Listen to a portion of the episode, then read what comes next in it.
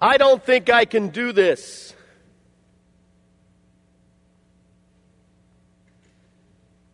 I don't think I can do this anymore. You ever heard anybody say that? You ever said that yourself? I don't think I can do this. Perhaps that statement is many things. Perhaps in desperation, that statement breaks a cycle of codependence and can move people forward to health. Perhaps it's a statement that makes people realize that a situation that they are in is unhealthy or a relationship is unhealthy. Perhaps out of desperation, it ends up to fuel a movement forward in the absence of those other things. I don't think I can do this, or I don't think I can do this anymore. That is a statement of poverty. When you have nothing left, or nothing left to give, and you wonder where is the resource that you're going to rely on? It's not always just simply easy, but I would say it's easier to give out of our wealth emotionally, financially, spiritually, even physically. Perhaps in the midst of a physical challenge, a race, or some athletic event, you might have gotten to the point where you said, I can't do this, or I can't do this anymore on so many levels, that is a statement of poverty. And if we have ever said that or ever felt that, we are in very good company. Jesus Christ said it in the Garden of Gethsemane, the Savior of the world, the second person of the Trinity. Lord, if this cup can pass me by, then let it. In other words, I don't think I can do this. And perhaps that was the greatest statement of poverty ever made because it yielded the greatest strength and the greatest triumph. But in two statements, Jesus reveals who he is as a human being. I don't think I can do this. And then the second statement, but not my will, but yours be done revealing his divinity in a very personal conversation with God, which I am certain all of us have done at some point in time, particularly in the wake of or in the middle of, I don't think I can do this.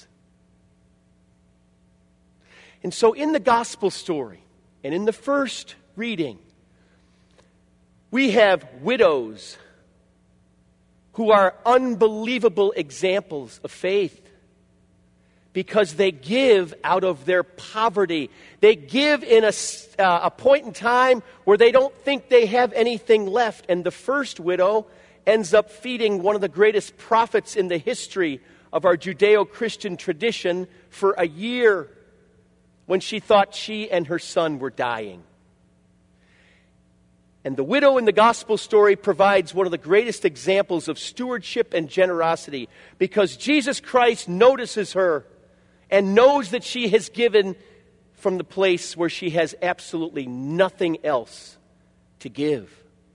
And that's why her story is so inspiring.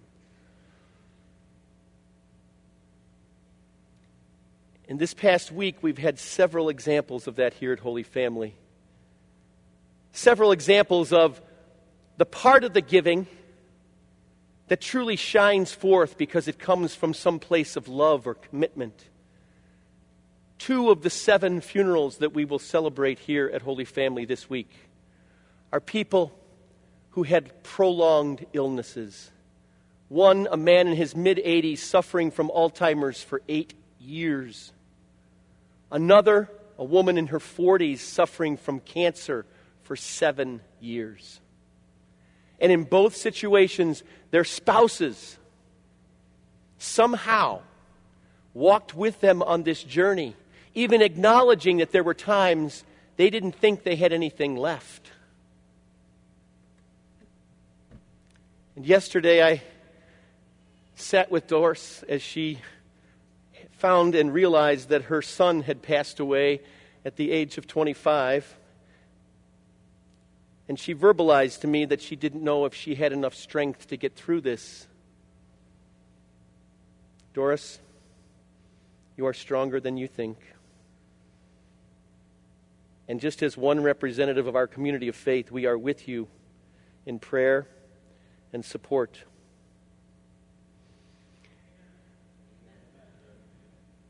So, when we look at these statements, I don't think I can do this. Where ultimately does the statement of hope or the, the strength come from? The widow in the first reading is inspired by the prophet of God and taps into the presence of a God who loves her more than she even knows. And the widow in our gospel story is noticed by the Savior of the world and has generosity inspired by that Savior that she didn't know that she had.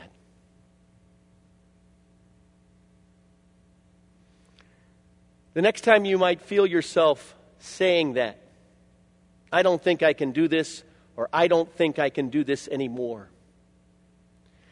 Tap into the love of our God.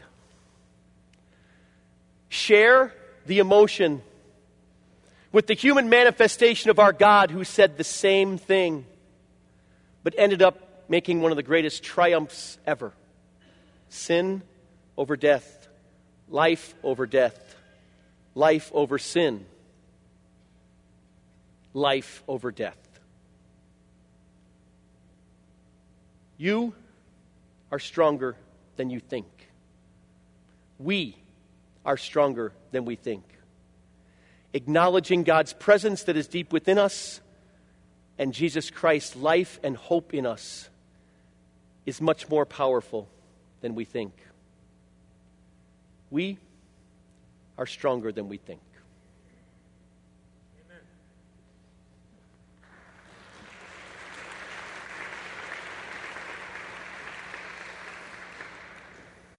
Didn't think that they could do it. But they did. And they ended up being a source of inspiration for their families and perhaps an unknown source of support for their loved one who had passed away. In the gospel story and in our first reading today, we have widows who, out of their poverty, end up giving. And it's Jesus' recognition of the one in the gospel story that she gave out of her poverty. And I have a feeling we take that simple financial giving and very easily translate it to our lives in the emotional or spiritual giving that we are challenged to do in our poverty. When we get to the point where we say, I don't think I can do this or I don't think I can do it anymore, we are in very good company. Jesus Christ said it in the Garden of Gethsemane the night before he died. The Savior of the world, the second person of the Trinity, at his human best or worst, I'm not sure which, says to God, If it's possible, let this pass me by. Let this cup pass me by. In other words, what he said was, I don't think I can do this.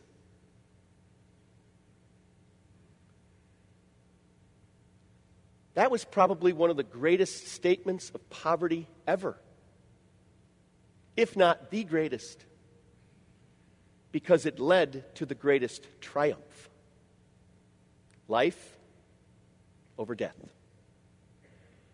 faith over suffering.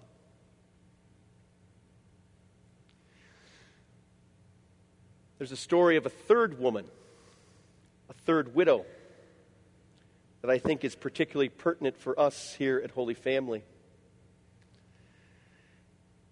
We have a widow in the parish who is still trying to get over the death, the sudden death of her husband a few years ago. And her 25 year old son died this week. She's right in the midst of it right now and verbalized as such to me yesterday. I don't think I can do this. And yet she was here at church yesterday, proclaimed the scriptures yesterday. Because for her, this is a place of support and healing and compassion. When we get to the point where we say, I don't think I can do this, or I don't think I can do it anymore, let's remember such stories. Let's perhaps remember a time in our own lives when we said that and reflect back on that and say, What was it that got me through? When we get to such poverty in our lives, let's remember the widow from the first reading. The prophet of God came into her life and gave her a purpose, reminded her of a purpose. When we get to that point where we need to give out of our poverty, I'm not saying it's easy to give out of our wealth, but it certainly is easier to give when we're feeling good and when we have a lot of strength. But these stories remind us of how important it is to give out of our poverty. When we get to that point, let's pray for the wisdom of God that distinguishes between taking the next step, either to break a cycle of codependence or unhealthiness, and these examples of these widows. When we get to that point, let's draw on the reservoir of the love of our God, which is exactly what both of the widows in the scriptures and our widow here at Holy Family are doing. Why? Because the challenge of giving out of our poverty is a reminder for us. We are stronger than we think. You are stronger than you think.